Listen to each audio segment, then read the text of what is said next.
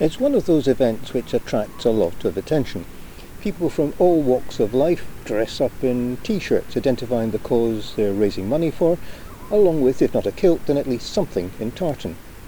I'm joined by Councillor Maureen Child, who's raising money for the Thistle Foundation.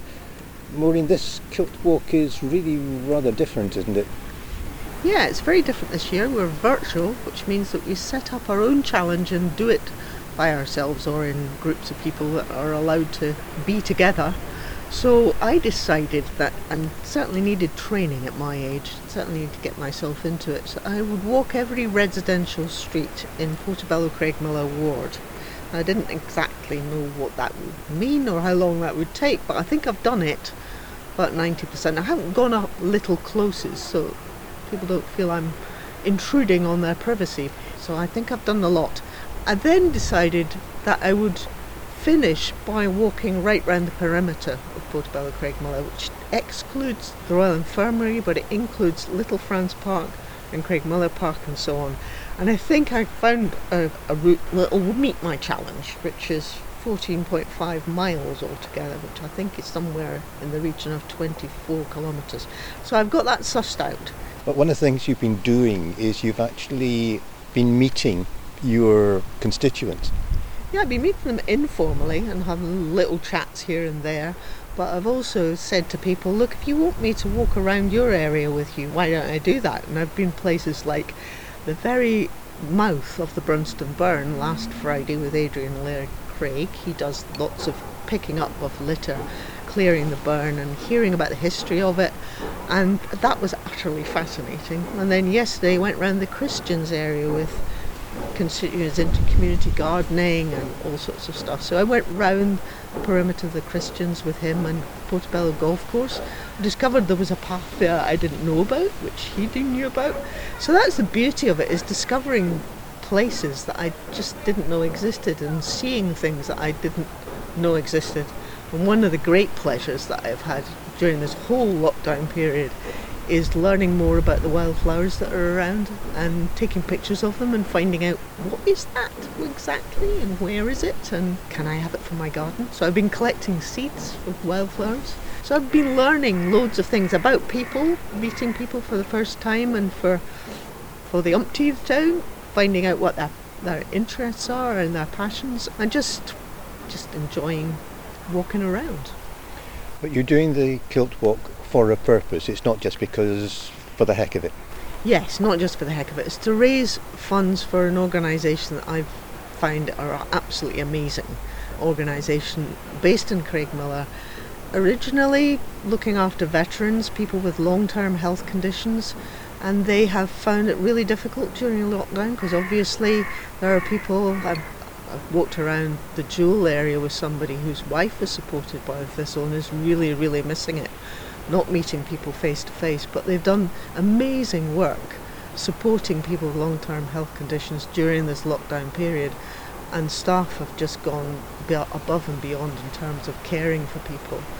They don't look at people with conditions as what's the matter with you, but they always ask what matters to you. So, somebody wanting to reach a long term goal, whether they've got a long term health condition or not, can fulfill their dreams.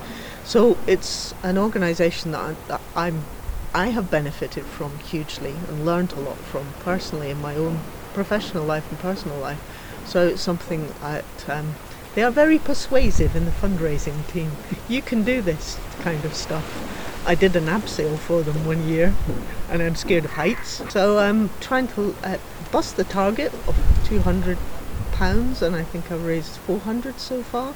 I believe Mary's doing it for the yes. Thistle Foundation as well. Mary's doing it as well, and she's worked. She's a, she's a good at maps and stuff, and she's worked out a route, her route. But I might be able to meet up with her at some point on our wanderings.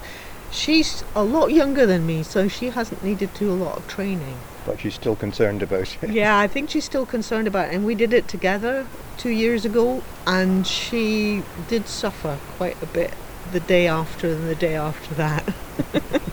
yeah, less than I did, but I'd done some training as well the last time I did it. And the Mary we mentioned just now is, of course, your council colleague, Mary Campbell. Maureen mentioned that people were able to do the walk in small groups, such as family members or members of a small sports club, for instance.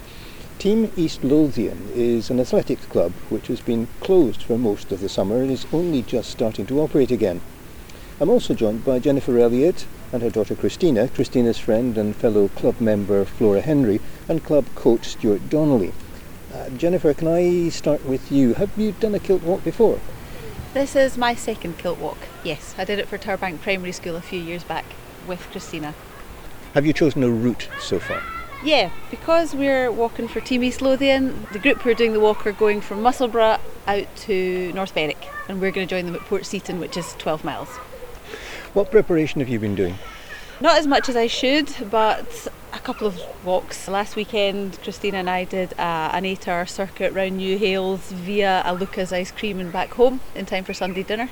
I wonder why the Luca's ice cream came into it. Motivation. Did you suffer any ill effects after that? I was a little bit stiff in the knees, which is why I wanted to practice and maybe tight T band from the walking action, but I did some stretching and it loosened off fairly quickly. And I had cycled that day, so I'm hopeful that the 12 miles will be fine. Right, can I turn to your daughter and friend Yeah, because you are raising money for a club of which you're both a member, which is Team East Lothian. So, Christina, how important is that club to you? I'd say it's quite important to me because I love athletics a lot and I train there quite regularly, so I'd quite like to keep it like fun. Flora, have you actually been able to do much in the way of training over the last few months?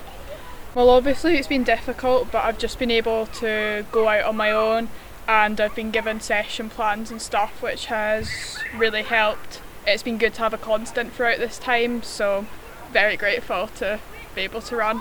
Have you had a program as well, Christine? I've been like sort of watching the Instagram for Team East Lothian and on the website which some stuff has been put on and I followed that or I've just gone for long runs. So, how important is it for you to be taking part in the kilt run because of the club meaning so much to both of you? I think it's quite important because it's athletics. advertising the club and letting more people know about Team East Lothian and I think it's just a good thing to raise money for it. It's nice to be able to give something back to the club because I've had great opportunities and made loads of friends, so it's nice to feel that I'm doing something else to give back. Let me turn to Stuart Donnelly. You're a coach at the club. Tell me about Team East Lothian.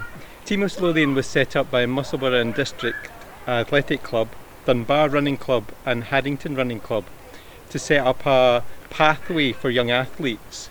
The athletes at those clubs got to a certain age and then didn't have much further to go, so Team East Lothian filled that gap. The Board of Trustees have set the objectives in terms of inspiring, engaging, and supporting uh, the whole community to get involved in athletics and improve their health and well-being that way. The guys here today are part of the inspirational arm of the club. We happen to have endurance squad athletes here, but we're involved in jumps and throws and sprints and hurdles. A lot of the training happens at Meadow Mill, and the club have been involved in extending and enhancing the facilities there as well. So, it must have been extremely frustrating the last, what, six months nearly?